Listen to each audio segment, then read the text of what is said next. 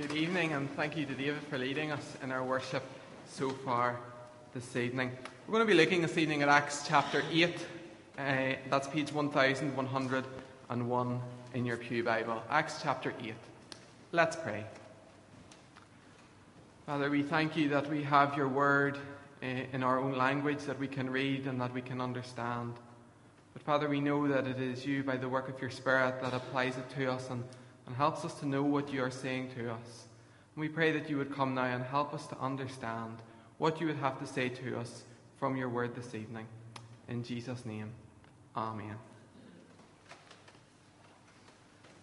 I wonder do you ever find it difficult to keep focused? Perhaps if you're faced with a, a difficult task to undertake, you find it easier to focus in on one aspect of the task and maybe find it more difficult to keep an eye on the bigger picture. It's not always easy to keep perspective. Perhaps as we read together the first half of Acts chapter 8 earlier in our service, there were certain things happening that maybe sounded strange, not quite sure what Luke was saying. I know I thought that. But as we come to look at them this evening, let's avoid the danger of losing perspective. Let's keep an eye on the bigger picture of what's happening and what God is doing in His church throughout this unfolding history in the book of Acts. To help us do that, I'm going to use a question, a question that I borrowed from a book, a, a title of a book uh, that, that I borrowed to help us do this. And that question is What's so amazing about grace? And what is to think what Luke tells us in Acts chapter 8, verses 1 to 25 about grace? Grace being a parallel word for, for the gospel, for salvation, for the proclamation of the good news of Jesus, which is a dominant theme throughout this book as the church grows and the message spreads. So, as we think of the gospel spreading to Samaria, to this new geographical area, let's ask ourselves the question what's so amazing about the grace of our God? First thing that strikes me about this grace that we see in Acts chapter 8 is that it turns our situations around and leaves things not just as they seem from a human perspective. Rather helpfully, I think, we, we've heard in previous weeks of, of how Luke shows us the devil's threefold attack. How Luke has shown us that the physical violence is an attack of the devil, be that with the persecution of Stephen, or corruption as with Ananias and Sapphira. Or distraction, as Graham pointed out, between the Hellenistic and the Grecian Jews as cultural tension emerged even within the Jewish family or the wider Jewish family. But here in Acts chapter 8, we read the aftermath of a first prong of attack of physical violence and the, the stoning of Stephen. If you didn't know the history of the church and didn't know that the church is still here, in 2008, and we're just reading Acts chapter 8, the opening verses, as an onlooker, you could be forgiven for thinking that the end was near, that the demise of the church is imminent. Look at the language that's used words like great persecution, scattered, buried, mourned deeply, destroy, dragged, put in prison. You could be forgiven for thinking that the finish line was near for this community, for this church. It's a difficult and a dangerous situation, and it just looks like its opponents might be getting the upper hand. And no doubt the human authorities might just have thought that themselves. But when we're dealing with the grace of God, things aren't as they seem from a human perspective. A situation that opens so negatively actually soon emerges in this passage to be a very significant step forward in the mission and ministry of the Church of Jesus Christ. God brings a blessing in what looks like a catastrophe. Things aren't as they seem. These believers are dispelled from their homes. But Luke tells us that they preached the word wherever they went in verse 4. So, in the aftermath of the stoning of Stephen, the church is actually strengthened because it propels the Christians out into a wider area, to areas yet untouched with the gospel. And then as they go, they tell others of their life changing encounter with Jesus Christ. Before we dismiss the implications of this for our own day, that, that was then and, and this is now, we've already thought in our service this evening about how brothers and sisters in Christ still suffer the threat of physical persecution, of displacement from their homes, of families divided.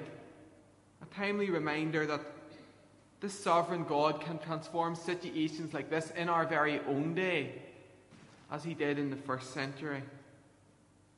Take the land of China where opposition is still so strong. In 1949, 637 missionaries were expelled from that land. It looked like disaster. It looked like the end of the China Inland Mission. It looked like communism had got its grip on the land and, and that was it for the gospel. And yet today, whilst we don't know exactly how many people are missionaries in that land, it is thought that the figure is somewhere around 30 to 40 times the number that were expelled. God can still transform situations that look like a catastrophe in our day. He's still sovereign. And yet, in our Western world, where we don't probably very often suffer the physical threat of persecution for our faith, but sometimes subtly and indeed not so subtly, as our society becomes increasingly more intolerant towards Christianity and Christian values, we too need to seek assurance and reassurance from this passage that God is still a God of grace, and nothing, but nothing, can thwart his purposes. Grace. It transforms our situations, and things aren't as they seem from our human perspective. But also, I see in this passage that, that Luke tells us that grace is no respecter of persons. It's not about who we are. Luke has a lot to say in his two books about gender. He's many references to women in his gospel that are unique to his gospel amongst the other gospel accounts. He draws them out for particular attention. And also in Acts, he, he continues the stress on, on the role of women and on how this community of followers of Jesus Christ is made up of both men and women. In verse 3 of our passage, it's both men and women who are imprisoned for the sake of the gospel. And in verse 12, it's both men and women who are baptized. This new community, countercultural. It's interesting he draws attention to this in the midst of a, a society, especially within Judaism, that, that would, have, would have looked down on this. But this grace, this amazing grace that we're looking at this evening, is no respecter of gender. The grace is poured out to bring sinners, whether male or female, to repentance and faith in Jesus Christ. But also, strikingly for our passage, it's no respecter of persons on a basis of ethnicity whether we, we, we realize it or not in our first reading, there is a, a racial barrier being crossed here. A fortnight ago, we thought of the, the barrier between uh, the Hebraic and the Grecian Jews.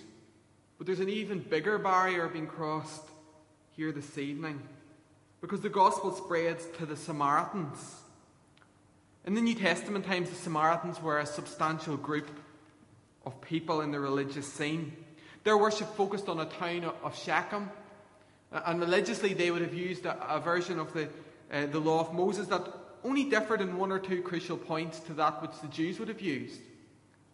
Differences in places of worship and differences uh, in the law, but yet there was a lot of hatred between the two groups. Some Jews would even have regarded the Samaritans as fools and idolaters. Remember way back in Acts chapter 1 when we started this series, there we read that the risen Christ told his disciples that they were to be his witnesses in Jerusalem, in all Judea, in Samaria, and to the ends of the earth. That's Acts 1, verse 8. I like to picture Acts 1, verse 8 in my mind as ripples in a pond. You know, if you throw a stone into the water and the, the circles radiate out from where the stone hits the water. If you take that image and, and think that here we're reaching the next ripple in the pond. Salvation isn't just limited to the Jewish people. Salvation is spreading to the Samaritans en route to the Gentiles and to the ends of the earth. This is momentous. And this is momentous for, for you and me. Unless we're of Jewish descent, this is the gospel en route to, to reach people like us. We can't miss the significance. As we discover that this grace of God is no respecter of persons, whether on the basis of gender or of ethnicity, that whoever calls on the name of the Lord will be saved. What practical implications do you think that has for the mission of Christ's church today? I wonder, do we ever consciously or subconsciously limit the grace of God maybe to people who we think will respond? Maybe to people of a particular background? Maybe to people who we think are socially acceptable? Do we ever dare to limit the grace of God? We dare not because we're called not to set up our own checklist of who we think will respond, but to faithfully declare this good news to all. If those who had been scattered in verse 1 had adopted the mindset of limiting the grace of God and only preaching the word to, to their own people, to those people that they knew, well, in all probability, then the events that we read about in, in chapter 8 wouldn't have happened. The exciting thing that, that they are they are rising to the challenge, responding to the situation that God has placed them in to share His word wherever He has called them to be. We need not only grasp the extravagant nature of this grace in the first century, but we need to grasp it afresh this evening for our own lives. What's so amazing about grace? It turns our situations around. Even catastrophe can be turned around. It's no respecter of persons. Thirdly, it's a work of the Holy Spirit. This is a hard one. I opened one commentary uh, in my preparation for this, and it, it said, mention baptism in the Holy Spirit in a group of assorted evangelicals, and you're likely to have a fight on your hands. Well, I don't want to fight this evening. We'll try and avoid that. But let's hope that, that as we look again at these verses, we, we will see something more about the amazing nature of this grace. Let's remind ourselves of what Luke said. Acts chapter 8, verses 15 to 17. When they arrived, they prayed for them that they might not, that they might receive the Holy Spirit, because the Holy Spirit had not yet come upon any of them. They had simply been baptized into the name of the Lord Jesus. Then Peter and John placed their hands on them, and they received the Holy Spirit. Verse 16, that statement that they hadn't received the Holy Spirit, has been described as the most extraordinary statement in the whole of the New Testament. Why? Because if these people were believers, as Luke describes them, and we believe that the Holy Spirit draws people to faith, how could they not have the Holy Spirit? How could the Holy Spirit not have been at work in their lives? What is Luke saying about the work of the Spirit? Or what's he not saying? Well, before I say anything more, I want to prefix our thoughts on this verse by noting that as we come to deal with this issue, we are dealing with the work of the Holy Spirit. And as we speak of the work of our triune God, Father, Son, and Holy Spirit, we realize that as sinners, as we are, we, will never fully understand his ways and how he works. And secondly, as we deal with this difficult part of this passage, we must be wary, as I suggested at the beginning. We need to keep the whole perspective. We can't just take this verse out and deal with it in our minds. John Stott speaks of interpreting Scripture with Scripture. I think of it a bit like stabilizers on a bicycle. But let's try then and note the context.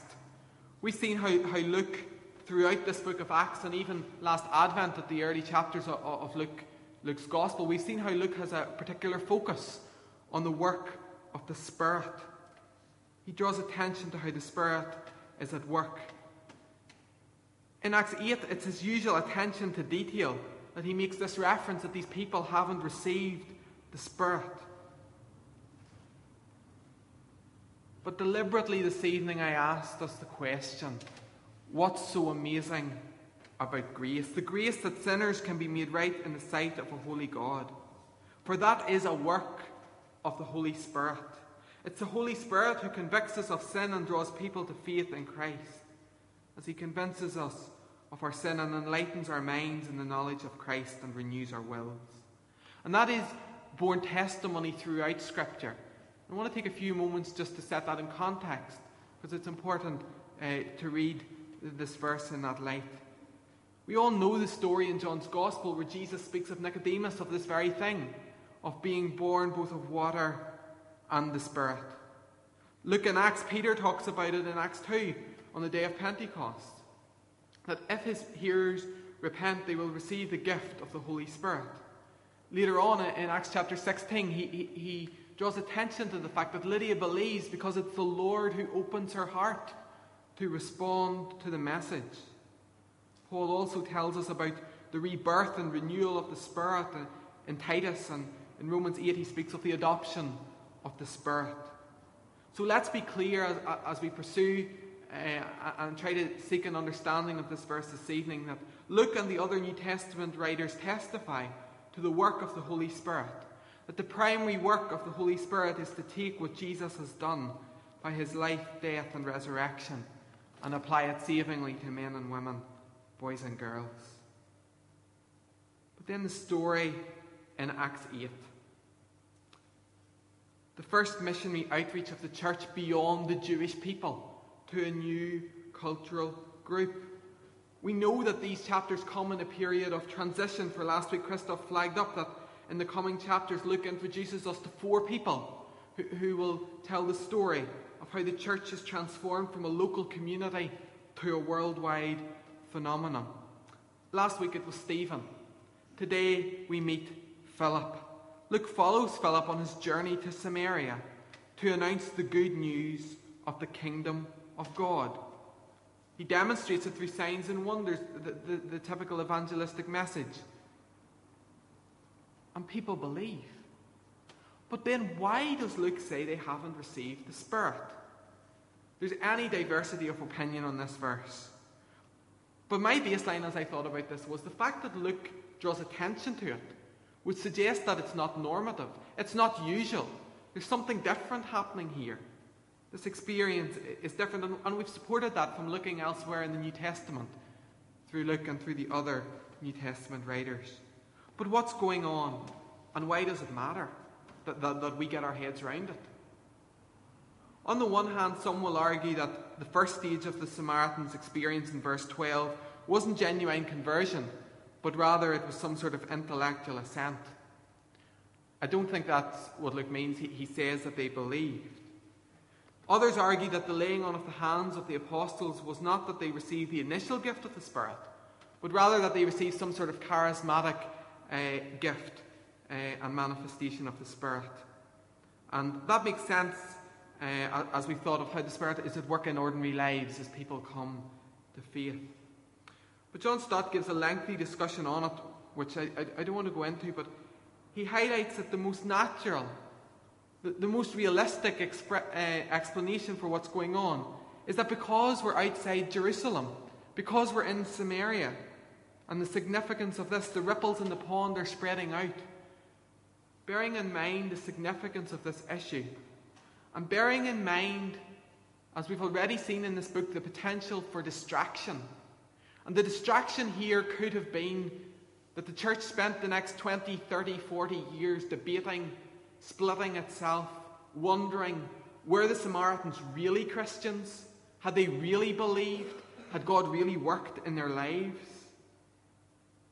Stott suggests that it is altogether possible that God, in His providence, temporarily, deliberately withheld the Spirit so that the apostles themselves from Jerusalem could witness it, could endorse it, and could endorse Philip's bold move to step outside the comfort zone, to step outside the, the known, and evangelize to the Samaritans. J.I. Packer says it's no more than a guess but it seems rational and reverent. You see, essentially, the potential for distraction, the seeds of doubt could have been devastating. This God of grace, who works as he will by his Spirit, knew what is best for his church. And we see, even in, in, in the few verses we've read this evening, how the distraction is avoided because the passage ended in verse 25. That Peter and John have accepted the Samaritan's conversion and that they themselves then go and preach the gospel in many Samaritan villages. It's a difficult verse. We don't have time to deal with it fully by any means, but we have looked at it in the context of Scripture, in the context of this book, and seen how God works by His Spirit in our salvation. But what's so amazing about grace? To work of the Holy Spirit. And rather than a deep and theological discussion on verses 16 and 17 that I couldn't give you anyway, perhaps we would be better to humble ourselves and reaffirm this evening our need of God and of His Spirit to be at work in our lives, in our congregation, in our community. Our utter dependence on Him and on this work of His Spirit. For while some will sow, others will water, but it's only by God through the work of His Spirit in His own time, who makes things grow. Grace, a work of God's Spirit. But notice also as the passage moves on and we meet Simon, that this grace cannot be bought with gold or silver. Simon offers money for the hope of being able to bestow the gift of the Spirit that he has seen uh, the apostles bestow. That probably seems so strange to us, the thought of being able to, to, to, you know, to, to do that. But religious professionals in the Roman Empire would have paid extravagant sums of money to be able to serve in a pagan temple. So, no doubt, Simon thought that if he could get what Peter and John had, then there was a few quid to be made into the bargain, and that was all to the good. And that's why Peter's response is so harsh in verse 20. He says, May your money perish with you because you thought you could buy the gift of God with money. It's a striking reminder that, that we can't buy our acceptance in God's sight with money, with good works, with anything. It's a work of His Spirit as He comes and convicts us of our sin. But the other big question with Simon that we can only deal with uh, in closing is how he, he raises the question in our minds how effective is this grace? Because we've already struggled with the record that they hadn't received the gift of the Spirit. But now we struggle with the fact that Simon has, has, has made a profession of faith. And now, as the passage draws to a close, he seems to have gone way off track. Verse 13 Simon believed and was baptized. He, he continued and followed Philip and was amazed by the visual demonstration of these signs and wonders. And yet, in verse 19 and following, Peter tells him that he has no portion in this matter, he has no place in the kingdom of God, and he calls him to repent and ask God for forgiveness. So, was Simon a true believer, or what had happened? It's apparent that Simon had already been making a mark on the city before Philip arrived. People were attracted by his tricks they were impressed, and he wanted to, to improve his success. He realized that what he'd seen in Philip was true, whereas all his tricks, well, they'd just been uh, pretend. And we read about how Simon professed uh, faith, believed, and was baptized, and the apostles accepted that as a credible profession of faith. But then we see how Simon tries to control and manipulate the sovereign grace of God. But God can't be manipulated. And from the fact that when Simon is told to pray and repent, and he can't even bring himself to do that, he doesn't want to deal with the responsibility for his sin. He shifts it, he tries to shift it back to Peter for him to deal with it. We realize that Simon hasn't really grasped the grace of God. Because when it comes to repenting of our sin, no one else can do it for us. There's no shifting the responsibility. And whilst acknowledging that it's only ever God who knows the hearts of men and women, and on that great day it will be God who will judge and not us, I do think we can say from this passage that Simon seems to have been carried along by the tide of events. But the nature of his belief, of his profession, remains uncertain. It certainly appears superficial, unsatisfactory, and Peter declares that in his response. Simon thought that he could acquire this gift. He thought he could administer to whoever he met without any mention of repentance and faith. It shows that he hasn't grasped God's grace. Peter tells him as much in verse 21 Your heart is not right in the sight of God.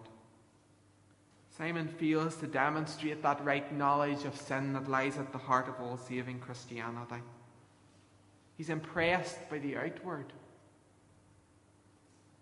but he hasn't got the reality of realizing what this grace is and the transformation that, that he, his life needs. The transformation is clearly missing in his life. The implications of the incident are complex, but for us, the bottom line is that Simon is a, a timely reminder that God knows our hearts and, and wants us to come to Him, respond to His grace and live under the, the shadow, under the wing of His grace. We've asked ourselves this evening what's so amazing about grace? Luke gives us many answers in these few verses. We've seen how grace turns our situations upside down. It leaves things looking totally different than they look from a human perspective. This grace is no respecter of persons, be it of gender or ethnicity. And it's totally, totally a work of the Holy Spirit which cannot be bought or manipulated. And when which yielded to transforms the lives of ordinary people. As we leave this passage this evening, let's be challenged to pray that God will demonstrate this grace in our lives, in our church family, and in our community. Because what's so amazing about grace is that it just keeps spreading be it through the Samaritan villages of the first century or through the streets of Belfast in the 21st. It keeps on going, and we need to keep focused on that. Let's pray together. Our Father, we bow humbly before you, the God of extravagant, magnificent grace. Father, we marvel at your love at how you would reach out to us. But we thank you that in your love and in your grace, you accept us when we come to you and repent of our sin. Thank you that we can know your transforming power in our lives through the blood of Jesus, in whose name we pray. Amen.